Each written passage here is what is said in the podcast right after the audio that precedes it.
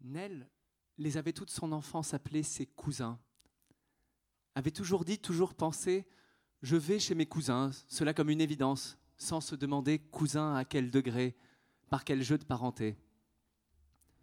Ce jour-là seulement, il s'était rendu compte que la branche des cousins n'était pas si voisine de la sienne.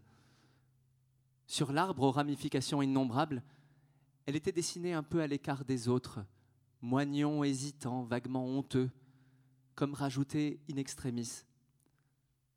Surtout, c'était sa cassure presque immédiate qui frappait.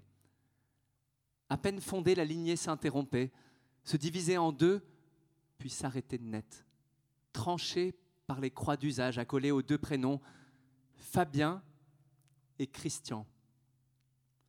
Comme si deux générations après les faits, le ciel demandait réparation.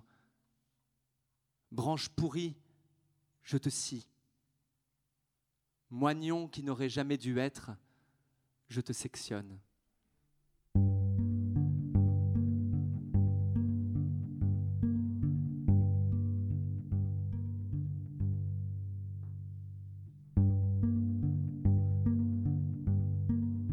Ce jour-là, Nell avait su.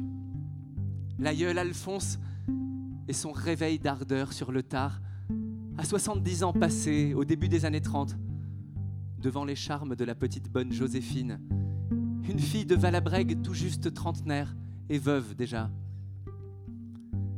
Les mois dans la maison, à mesure que les semaines étaient passées et que la relation s'était officialisée, le patriarche et la jeune bonne ne prenant même plus la peine de se cacher. Puis, l'effarement général. Un beau dimanche à table, à l'annonce que la petite fille était enceinte. D'un enfant qu'Alphonse comptait reconnaître 50 ans après ses autres fils déjà grands-pères. Je vous préviens, c'est mon fils. Il sera traité comme tel. Jetant un souffle glacial sur les deux carcasses de poulet désossées au milieu de la table. Que ce soit clair pour tous, cet enfant est le mien. Joséphine et moi l'élèverons de notre mieux. Joséphine et moi, claironnés avec un aplomb qui avait fait s'étrangler la tablée, tomber une fourchette sur le rebord d'une assiette. Quelqu'un a-t-il une objection à faire? C'est le moment. Et le vieil Alphonse avait attendu, laissé passer 30 bonnes secondes, scruté l'un après l'autre les visages de ses cinq fils pour vérifier que pas un ne bronchait, jeter un regard à sa vieille épouse qui avait baissé les yeux de honte sur son assiette. Personne n'y voit d'objection? Parfait. La table entière abasourdie les fils d'Alphonse, moustache en berne, jouent trop avachis pour trouver la ressource d'affronter le vieux patriarche en crise. Est-ce que le poulet est bon?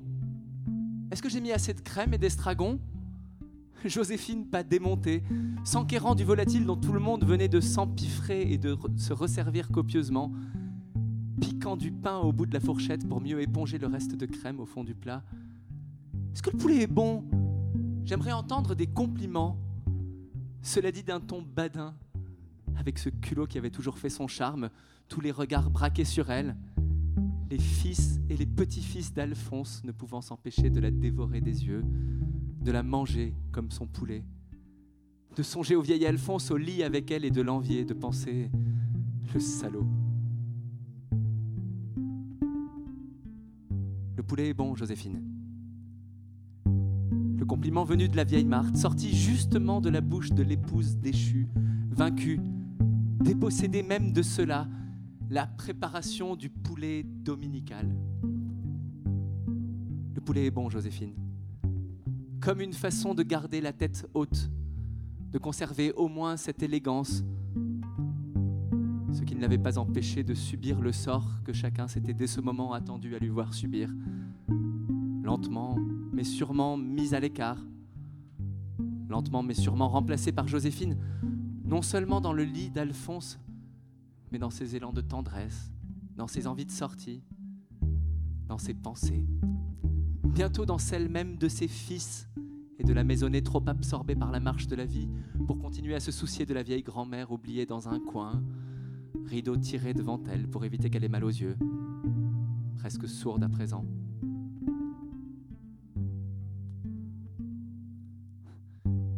Six mois étaient passés. L'enfant était né. Et la vieille épouse avait fini par faire ce qu'il était logique qu'elle fît, ce que tout le monde attendait d'elle au fond à présent. Elle était morte. Et cela sans histoire, vite et bien. D'une mort douce aux autres, rapide, pas dérangeante. De toute façon, Alphonse n'avait pas tardé à la rejoindre, laissant à ses enfants la charge de Fine et du petit André. Comme si cette ultime repousse assurée, il pouvait tirer sa révérence.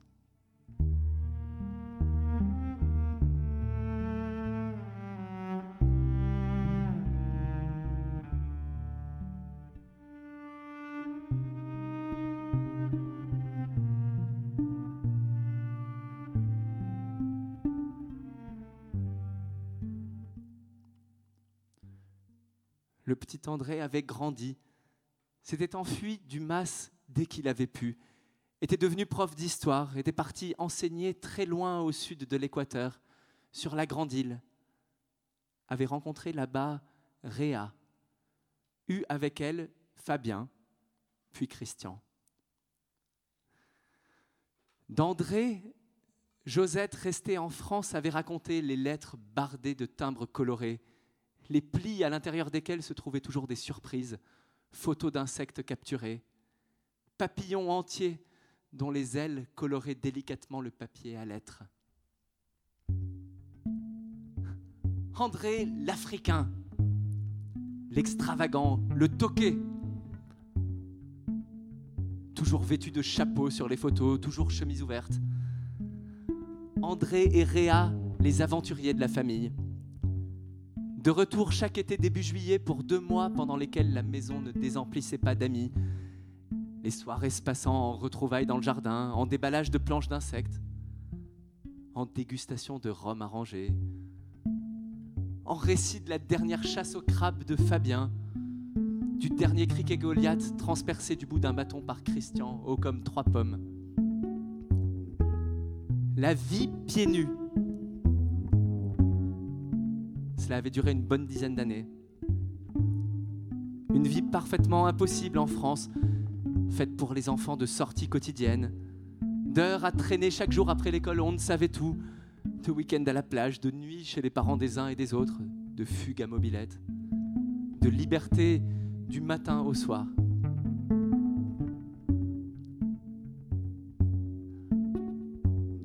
André et Réa s'étaient mis à s'inquiéter du retour à se demander si tous les quatre en seraient capables. Si après tant d'années sous les tropiques, ils parviendraient à supporter à nouveau le froid, les contraintes horaires plus strictes, la vie plus chère. Bientôt Fabien et Christian seraient en âge d'entrer au collège. Et fallait-il prendre le risque de continuer à les laisser grandir pieds nus? N'était-ce pas trop risqué? N'en restait-on pas marqué pour toujours, incapable ensuite de plus s'habituer à rien d'autre? Avaient essayé de rentrer. Étaient revenus s'installer auprès de Joséphine, désormais vieille, âgée de plus de 70 ans. Cela avait duré trois bons mois, presque quatre, le temps de constater que le choc était trop violent, la vie pieds chaussés trop rude à retrouver. Alors, André et Réa étaient repartis avait emporté Christian, âgé de 9 ans, laissé Fabien, âgé de 12, à la vieille fine. Ou plutôt l'inverse, laisser la vieille fine à Fabien, qui du haut de ses 12 ans avait dès lors veillé sur elle, lui faisant les courses, lui portant le thé jusque dans le fauteuil où elle restait tout le jour assise dans l'entrée, jambes alourdies par l'âge. L'embonpoint délicieux d'autrefois changé en lourdeur de matrone.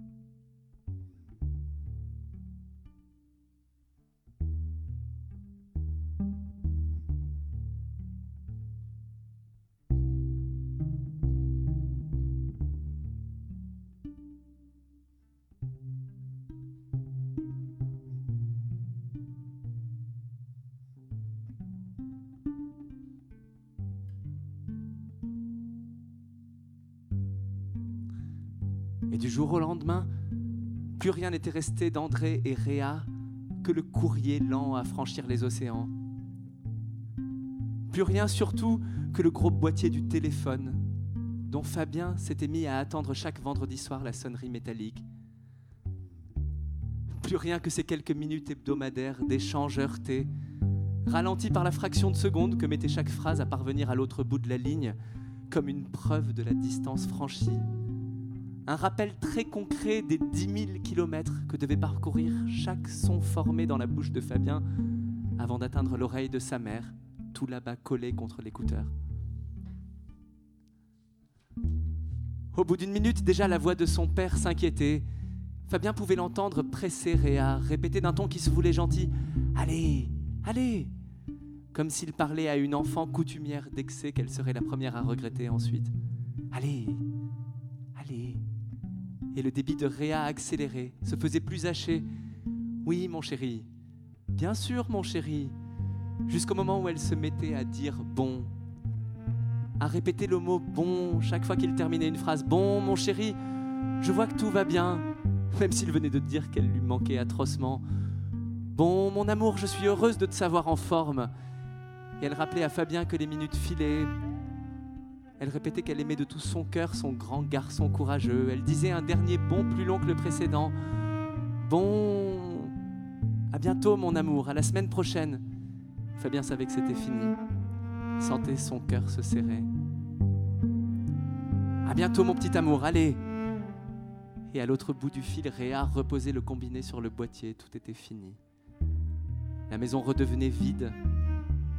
Fabien instinctivement plongeait la tête dans la robe de Fine assise dans son fauteuil, venait se serrer contre elle, dans son odeur de beurre vieilli, jeter sa tête et ses fins cheveux entre les mains de Fine pour qu'elle le frotte, le console, le lave.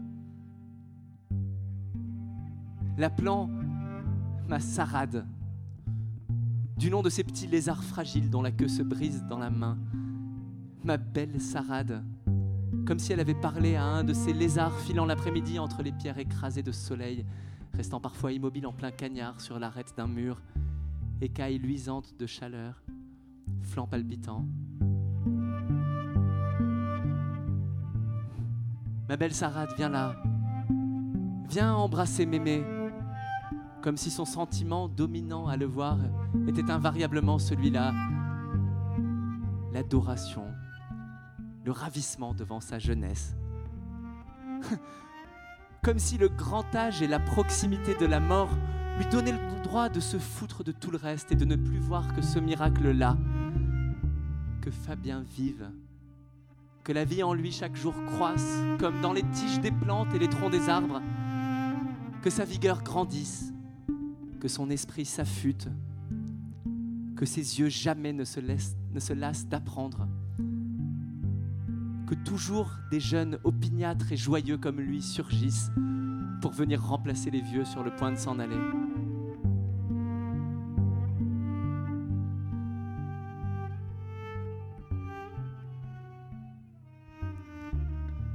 Viens, mon enfant. Viens embrasser Mémé qui ne peut plus se lever. Et Fabien, qui pendant toutes ces années avait grandi seul.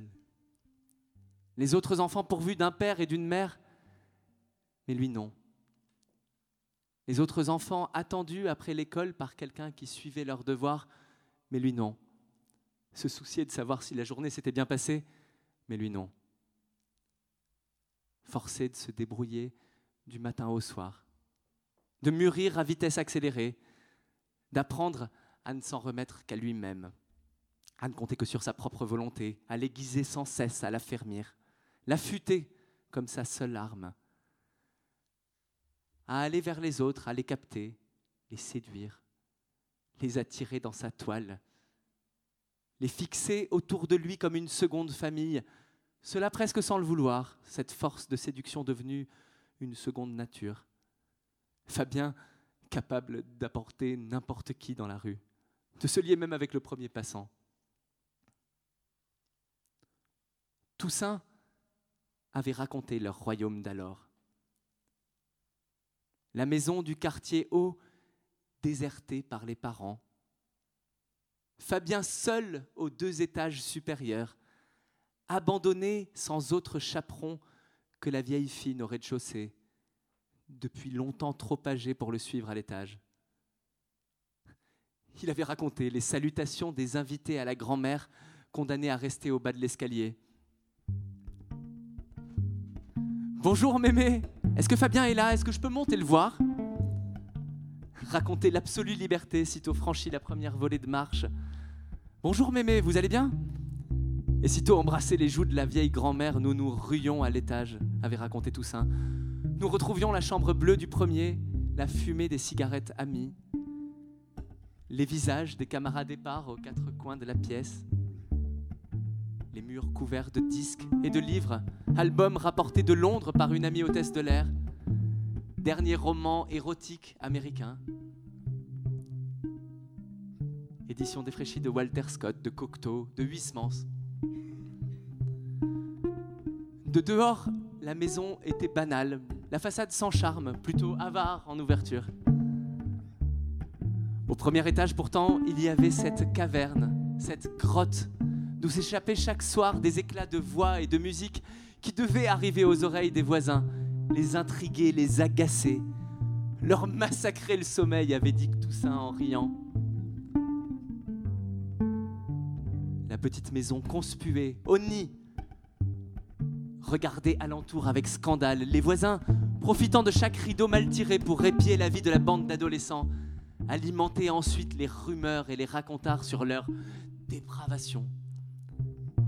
Déblatérer à longueur de journée contre ces gamins insolents, décadents, ces parents indignes, absents, injoignables. Au moins, si on pouvait les prévenir, leur dire ce qui se passe sous leur toit, plaignant la pauvre grand-mère otage de cette canaille, ne la plaignant pas une seconde, au contraire, la maudissant elle aussi, la plaindre de quoi tu plaisantes? Elle les couvre. La défendre contre qui? Tu vois pas que c'est leur allié? Tu vois pas qu'elle les adore? Qu'elle est parmi eux comme une princesse La plus heureuse des grands-mères et il pourrait peindre les murs au jaune d'œuf, au jaune d'œuf, massacrer le parquet pour en faire du bois de chauffe. Elle applaudirait.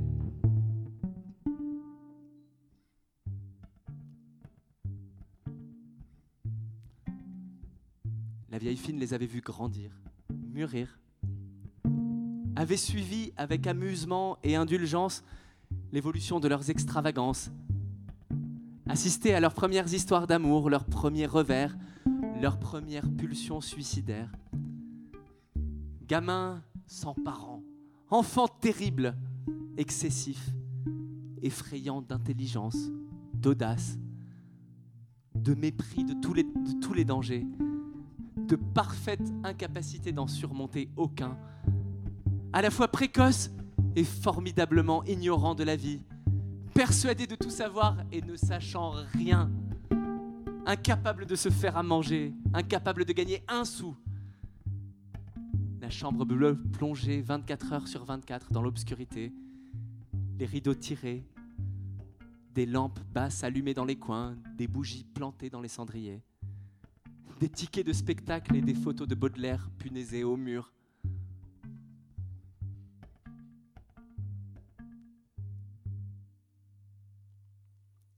Et puis, une nuit, la vieille fine avait fini par s'en aller.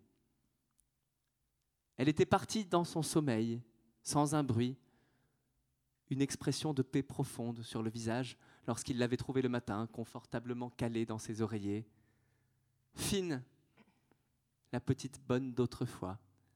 Fine, la jolie petite veuve de Valabrègue, qui avait su à 30 ans mener sa barque comme personne, disaient les mauvaises langues. C'était Fabien et ses amis qui avaient pris les choses en main. Fabien et ses amis qui avaient habillé Fine avant la mise en bière, lui passant sa plus belle robe, déposant sur sa poitrine un immense bouquet de roses blanches volé par François dans le jardin du juge.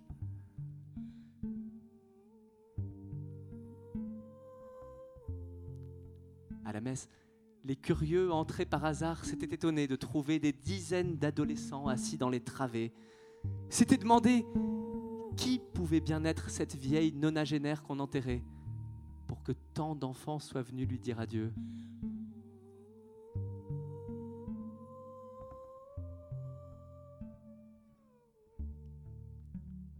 L'office à peine entamé, Sanzio s'était levé, avait marché jusqu'à l'hôtel, s'était dressé debout devant tout le monde avec sa ferveur de gamin vénitien, son teint plus pâle que jamais sous ses boucles blondes. Sous la nef, sa voix d'enfant s'était élevée, tremblante d'abord, puis de plus en plus assurée, dessinant dans l'air ses volutes, bouleversant ce qui était là. Michel avait joué de la flûte, Fabien lut un texte. La messe s'était terminée et les enfants s'étaient levés pour marcher vers le cercueil et le soulever. Ils étaient sortis en le portant sur leurs épaules, sans l'aide d'aucun adulte. Fine, escortée jusqu'au bout par ses enfants. Un enterrement de reine.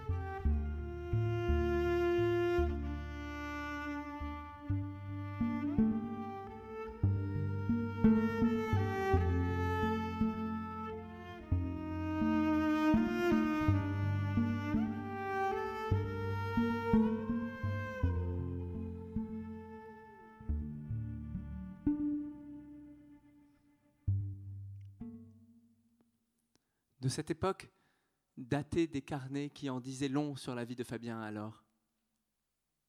Calepins reliés de velours vert, dans lesquels il notait pêle-mêle ce qu'il avait peur d'oublier, liste de livres à lire, détails de moments agréables ou désagréables, réflexions, pensées, serments. Je jure d'être toute ma vie élégant et libre. Je jure d'être toute ma vie élégant et libre, ouvert à l'instant, à la beauté, à la poésie, fidèle à mes amis, à ceux que j'aime. Signé Fabien, signé Régine, signé François, signé Sanzio, signé Florence et Suzanne, signé Ravière. Et puis il y avait eu le bac. Les uns avaient échoué, étaient restés à Arles pour reprendre leur terminal ou s'embaucher où ils pouvaient. Les autres avaient quitté la ville pour s'en aller étudier ailleurs, à Montpellier la médecine, à Aix les lettres. La petite bande s'était séparée, Fabien était parti à Montpellier, s'était mis à travailler comme serveur, avait réussi à obtenir un travail à la Lufthansa, découvert la vie de Stewart, les rotations vers les capitales des quatre coins du monde, l'intensité des séjours brefs, des rencontres éphémères, des bars. Il avait pris du galon, était parti s'installer à Francfort, près du siège de la compagnie. N'était plus revenu au quartier haut que pour les vacances. Avait rencontré au cours d'un séjour à New York Étienne, steward comme lui, qui était devenu son compagnon.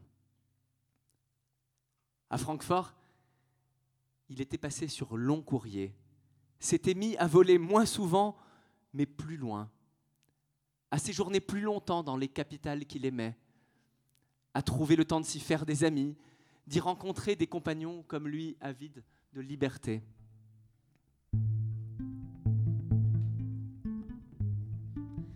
Je jure d'être toute ma vie élégant et libre.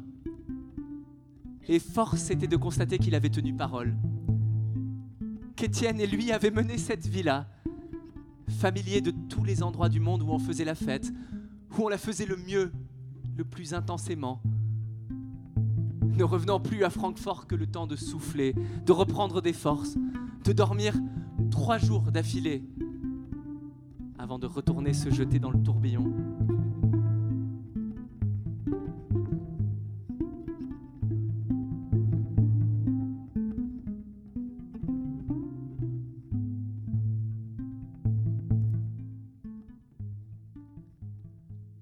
Puis, l'insouciance avait commencé à se fissurer.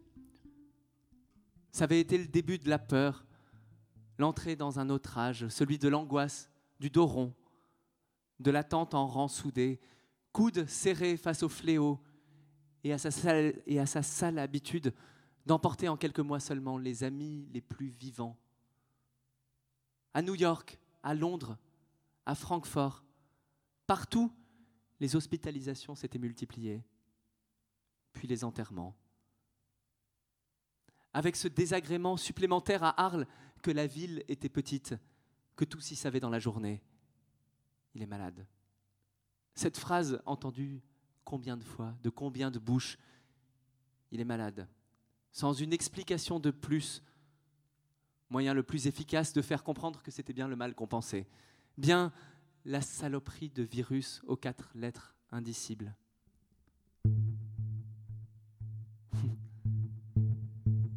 la rumeur faisant aussitôt son œuvre, les langues se relayant, travaillant, salivant, se régalant incompréhensiblement de détruire.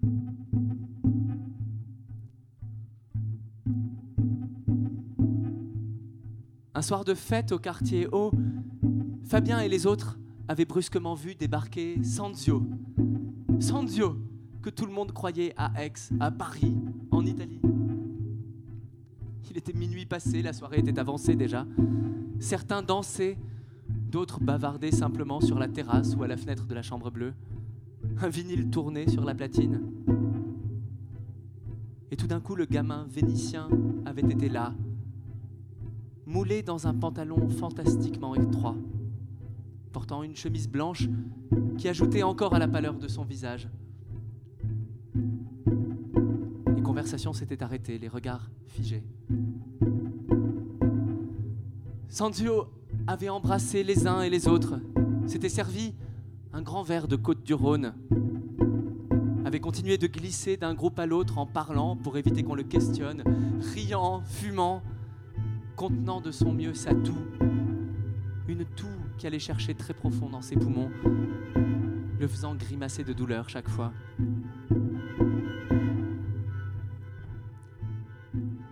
À la fin de la soirée, Fabien l'avait pris à part, était tombé dans ses bras. Sandio, je veux que tu me jures d'aller faire ce test demain. Tu m'entends? Sandio avait juré. Le lendemain, il avait appelé pour dire que les résultats étaient positifs, qu'on lui donnait deux mois à vivre. Viens, avait dit Fabien bouleversé. Viens avec Étienne et moi quelques jours, te changer les idées. On part où tu veux à Lisbonne, à Florence, à Venise même. Ta Venise à toi, où on n'est jamais allé ensemble, qui pourrait croire ça? Sandio avait dit non. Tu es adorable, mais non. Il avait disparu, dérobé les dernières semaines de sa vie à Fabien et aux autres. Non, amant que j'ai chéri, dont j'ai serré les corps contre le mien, vous ne me prendrez pas en pitié. Non, vous ne me verrez pas devenu ça.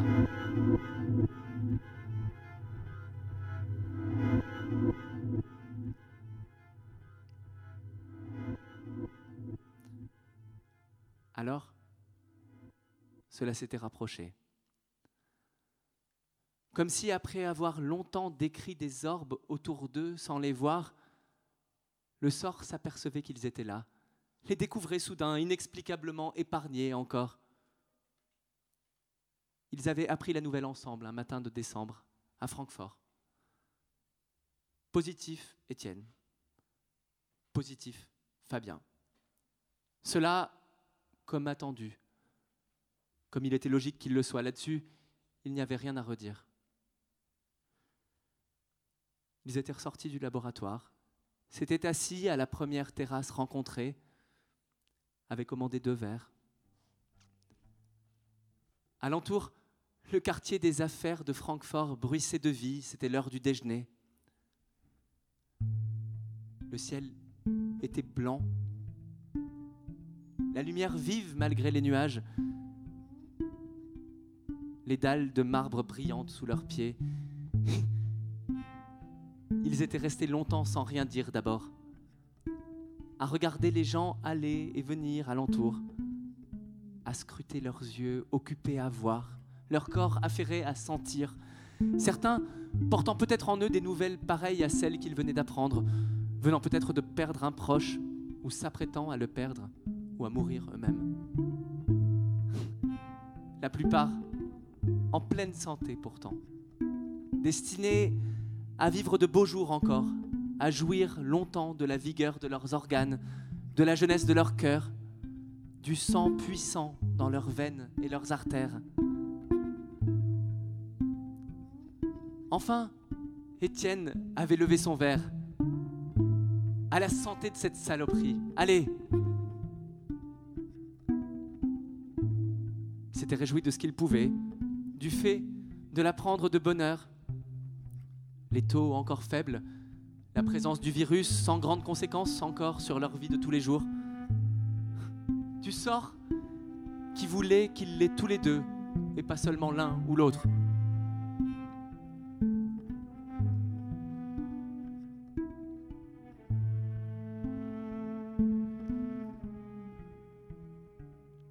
Trois mois étaient passés et Étienne était mort sans se battre ou presque, docilement, comme s'il savait depuis le début le combat inutile.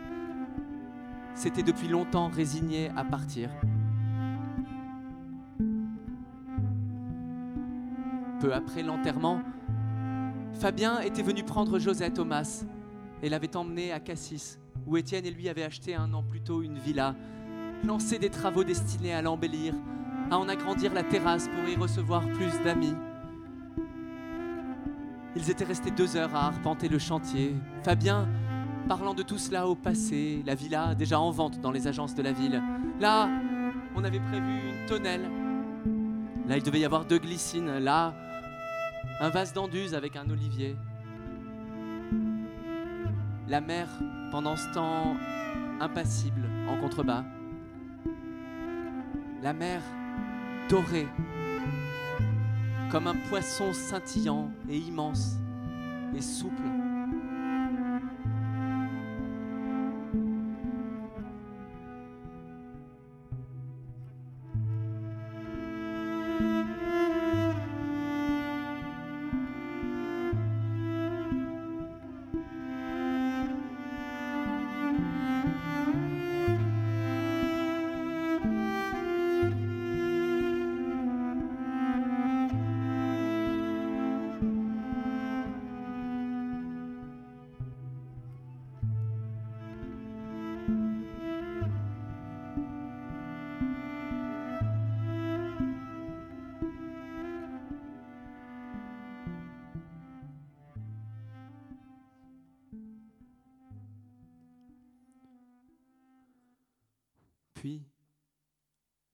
Fabien était venu.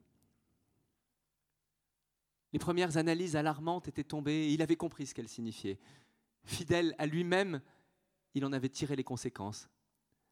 Avait réglé quelques dernières affaires à Francfort, prévenu le siège de la compagnie, mis en vente l'appartement acheté sur place avec Étienne, dit au revoir à deux ou trois amis. Puis, il avait fourré ce qui lui restait dans sa voiture et ralliait d'un trait le quartier haut. Rouler 1200 km sans s'arrêter pour venir se retrancher là. Comme on prend position dans le dernier poste fortifié encore vivable, moins par espoir de tenir tête à l'invasion inéluctable que pour choisir au moins cela, l'endroit où attendre la mort, les remparts du haut desquels la voir arriver. Il avait pris ses dispositions pour le siège, s'était réinstallé dans la chambre bleue, parmi les livres et les disques de sa jeunesse, avait appelé André et Réa tout là-bas sur leur île, suggéré que Réa rentre pour être auprès de lui. Qu'on vive ça ensemble, avait-il dit. Et à l'autre bout du fil, ses parents n'avaient pas eu besoin d'en entendre plus. Réa était revenue en trois jours, avait posé ses affaires sur le lit monté pour elle au premier étage, reposée, calme. Grave comme les soldats à la veille d'un assaut qui aura raison de la moitié d'entre eux. À Arles, Fabien s'était retrouvé près de Nel, le jeune cousin dont il s'était toujours senti proche. Nel, de 20 ans plus jeune que lui, en pleine entrée dans cette vie que lui, Fabien, se savait sur le point de quitter. Nel, qui ne savait rien de New York, ni de Francfort, ni d'aucune ville étrangère, qui n'avait jamais pris l'avion. Nel, le fils et le petit-fils de berger, dont l'histoire avait, toujours été une histoire de troupeaux à garder, de transhumance, d'estive, l'histoire d'un seul et unique voyage, chaque année le même, pendulaire, réglé, entre la même plaine et les mêmes montagnes.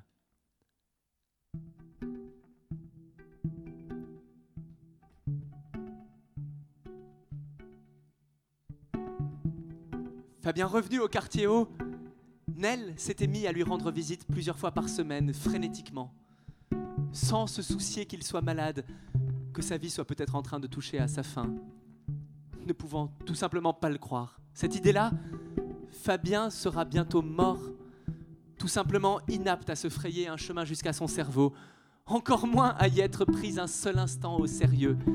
Cousin Fabien, je me fous de savoir si je te fatigue, si tu te sens faible, s'il faudrait plutôt te laisser dormir. Je me fous de tout, hormis profiter de ce que tu es là, de ce que tu peux tout me dire. Cela demandait avec une telle avidité que Fabien ne pouvait s'empêcher de sourire, pensant très probablement quelque chose comme ⁇ Il est fou Il n'a pas le moindre sens des réalités, il me parle comme si je devais vivre encore 50 ans, et s'en réjouissant. Savourant cette insouciance comme un cadeau le plus beau cadeau que Nell pouvait lui faire, même s'il ne s'en rendait pas compte, justement parce qu'il ne s'en rendait pas compte. Passant des heures ensemble à regarder des reproductions de tableaux, des livres d'art, des cartes postales de capitales lointaines. Fabien à répondre aux questions de Nell, à lui en poser. Et Juliette? Quoi, Juliette? Est-ce que ça va avec elle? Plus important que tout, est-ce que tu l'aimes? Nell soupirant. Je l'aime, mais je l'épuise. Comment ça? Je veux faire trop de choses, je suis trop excité, ça la fatigue.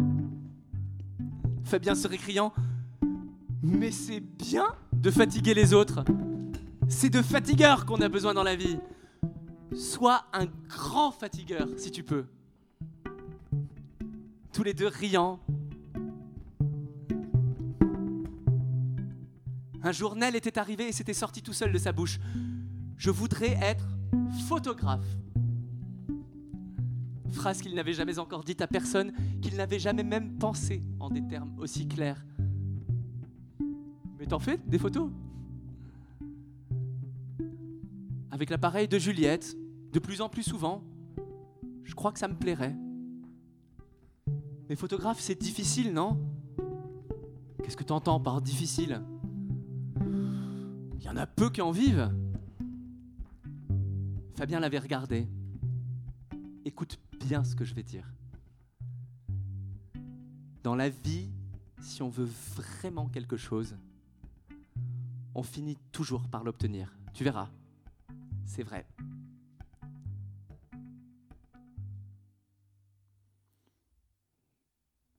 Bientôt Fabien avait dû garder le lit. Les visites d'amis s'étaient multipliées, même ceux d'Allemagne, trouvant le prétexte d'un voyage ou d'une fête de famille pour venir l'embrasser, bavarder avec lui en faisant tout pour ne pas se montrer inquiet. Cela n'est pas l'air d'être la dernière fois.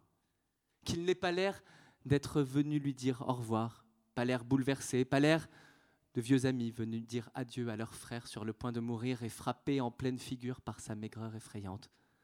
Son teint de plus en plus proche de celui des gisants sur les tableaux, son souffle coupé.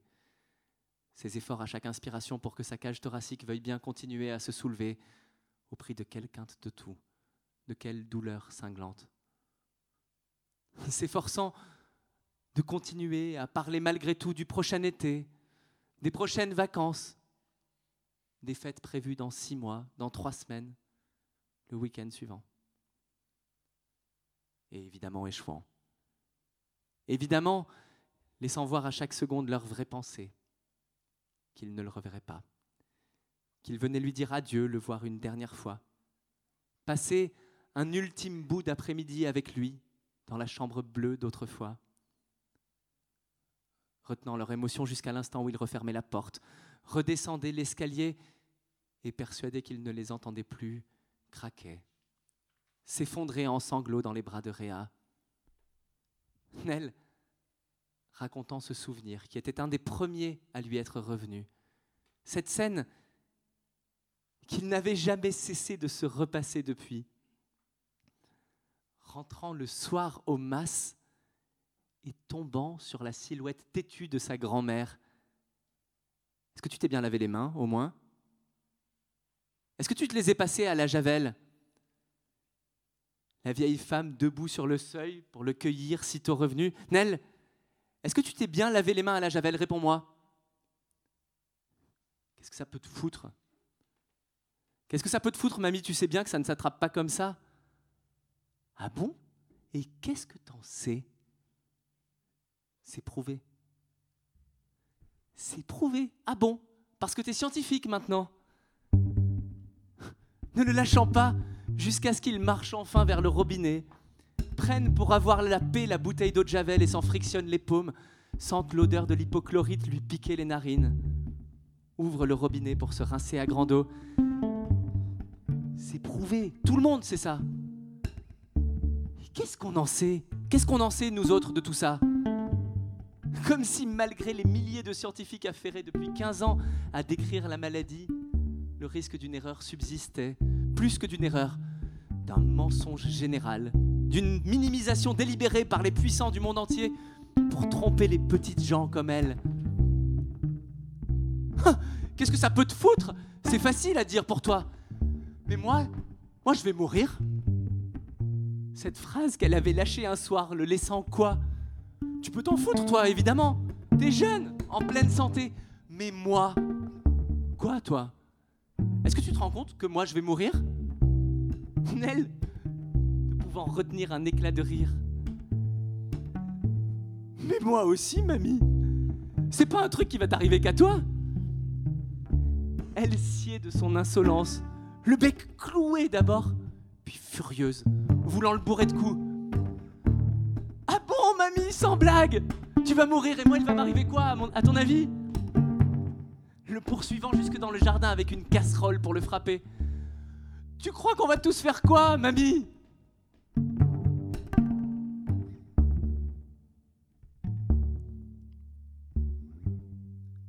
Fabien, pendant ce temps occupé, au fond de son lit, a lentement mais sûrement s'éteindre, à sentir ses bras et ses jambes perdre leur force, son être tout entier glissait irrésistiblement vers le néant, s'en aller, partir.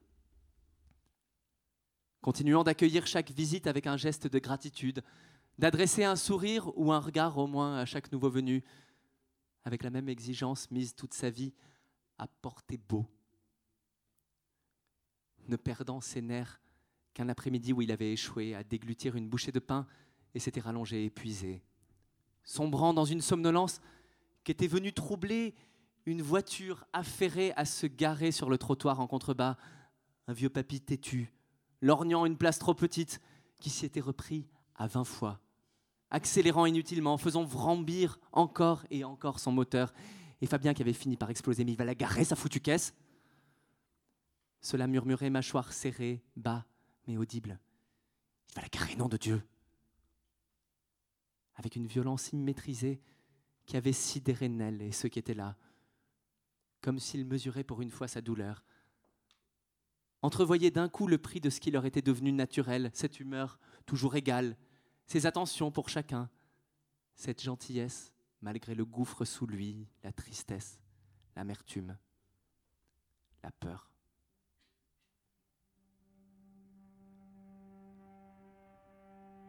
Alors, ça avait été la fin.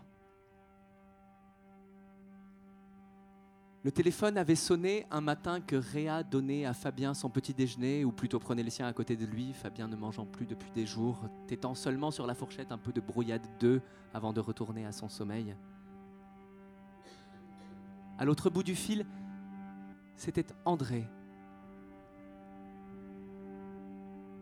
Tout là-bas sur l'île, Christian, depuis une semaine, perdait du poids, ne mangeait plus, était faible, chaque jour plus faible. Ce n'était pas le palu, pas une grippe, pas non plus la fièvre jaune, simplement une dysenterie que rien ne parvenait à freiner, une dysenterie absolue. Comme si la vie même voulait s'en aller à toute allure du corps de leur fils, pas même âgé de 40 ans, avait dit André. Je ne comprends pas ce qui arrive.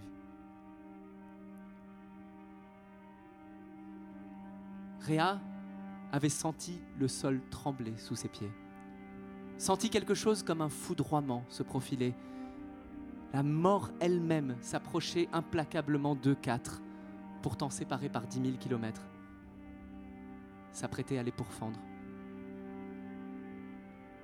Elle avait su avec certitude ce qui l'attendait, pu voir d'avance la scène dans une parfaite clarté, André et elle debout à côté des deux cercueils.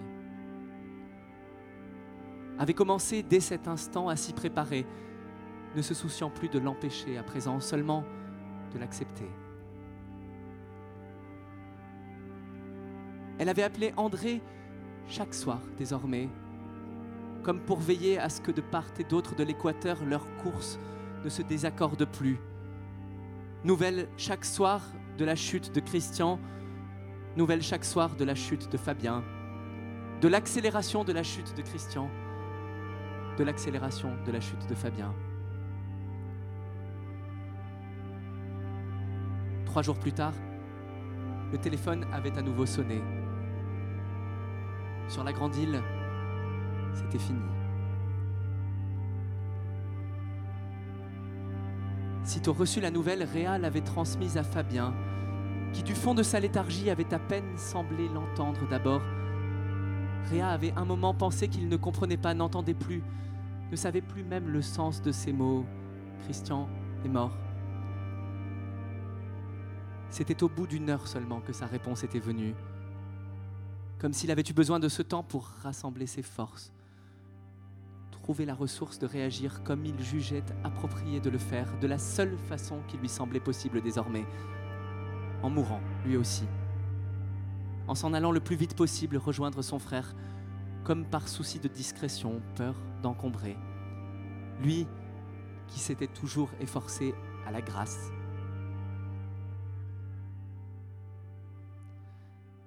J'arriverai demain avec Christian, n'avait pu s'empêcher de dire au téléphone André, parlant encore comme si père et fils devaient descendre bras dessus, bras dessous de l'avion. Le temps de remplir les autorisations, la paperasse, je serai là demain. Il y a un vol dans la soirée. Et avec un peu de chance, j'arriverai à temps pour dire au revoir à Fabien. Mais Fabien était mort à l'heure où l'avion décollait, trop tard pour qu'André soit prévenu. Le lendemain, à l'aube, Réa s'était mise en route pour Marignane avec cette nouvelle.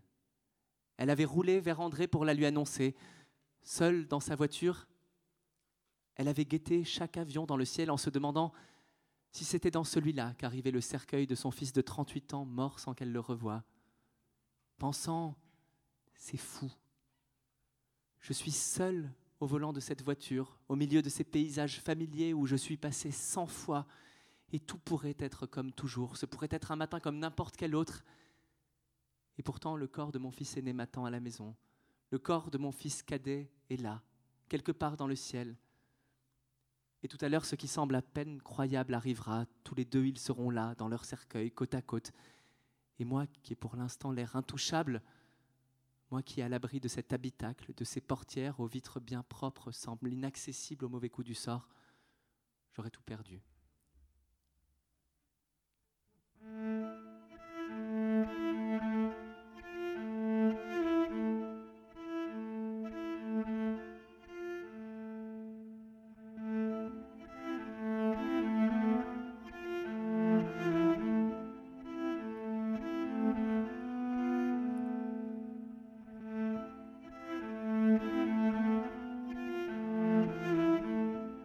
L'église, les travées s'étaient remplies.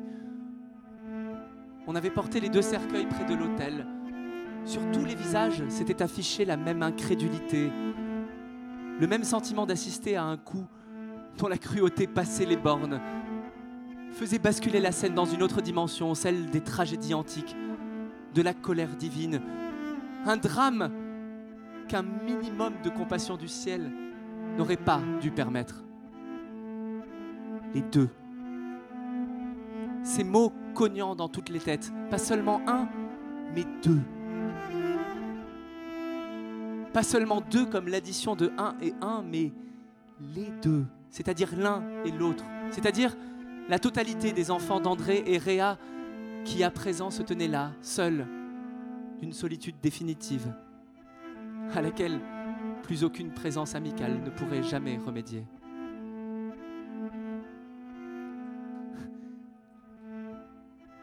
Première fois que Nell avait raconté le cortège à Matt, il avait parlé du soleil. D'un soleil éclatant, il faisait beau et chaud, avait-il commencé.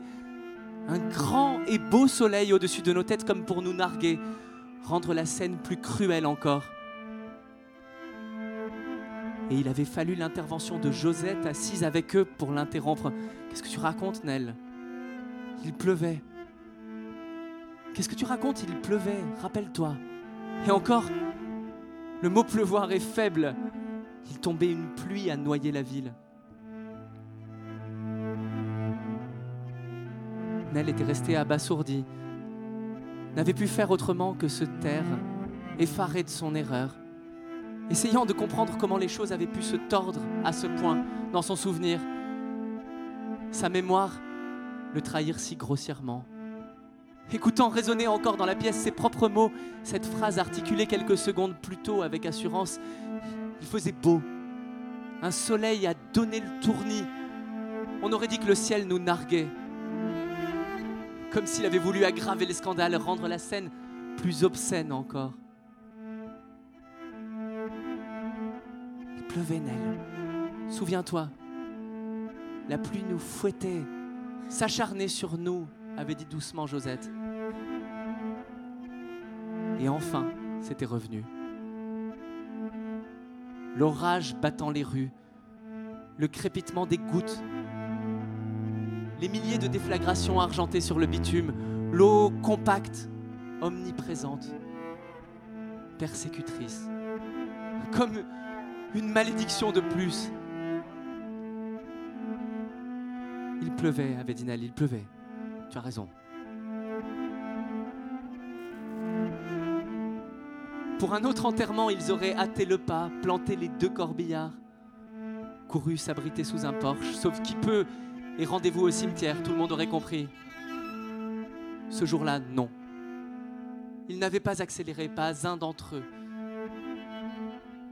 N'avaient pas non plus cherché à s'abriter, s'étaient laissés tremper, détremper. Nell avait revu la pluie martelant le sol, ruisselant le long des caniveaux, lavant tout, trottoir, visage, tristesse. Il avait retrouvé l'étrange sensation de bien-être éprouvée à s'abandonner à l'orage, l'euphorie douce. À l'instant où il avait cessé de résister, s'était résigné, avait accepté de simplement se laisser faire. Puisque tu nous tiens, pluie. Puisque tu vas de toute façon nous rincer jusqu'à l'os.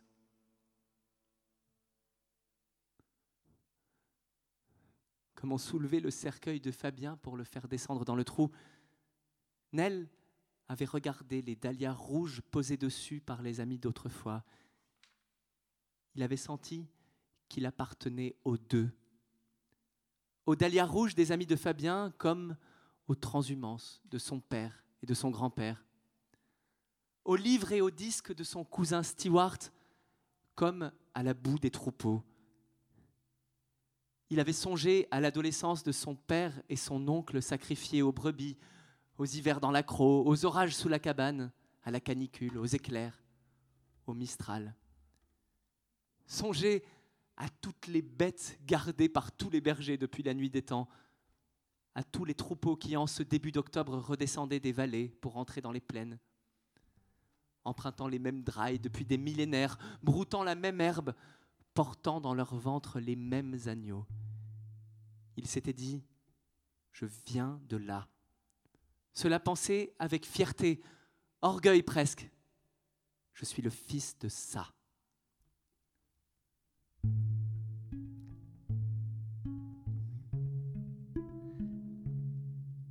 Les premières poignées de terre mouillées étaient tombées sur le bois des cercueils et son émotion s'était mêlée d'exaltation. Il n'avait plus senti la pluie. C'était éperdument foutu de savoir s'il pleuvait ou s'il faisait un grand soleil. Il s'était dit, je sais. Comme une certitude inconnue encore. Pour la première fois depuis le début de ma vie peut-être, je sais.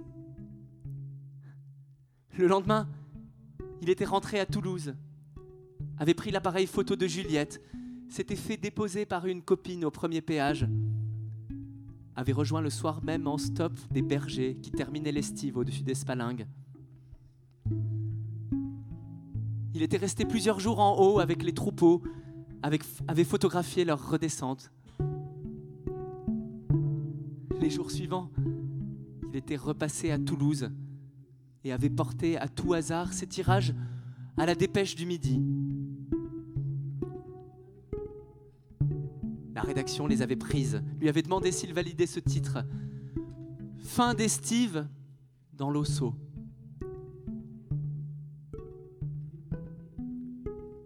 Le lendemain, les photos étaient parues. Et il avait touché ses premiers honoraires. 200 francs tombés du ciel, comme une évidence. La chose la plus facile du monde.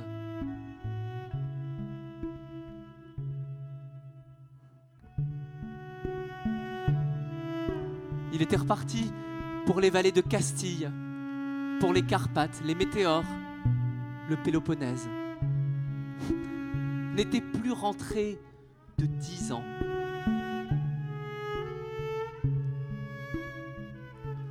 Quand on veut vraiment quelque chose, on finit toujours par l'obtenir. Tu verras, c'est vrai.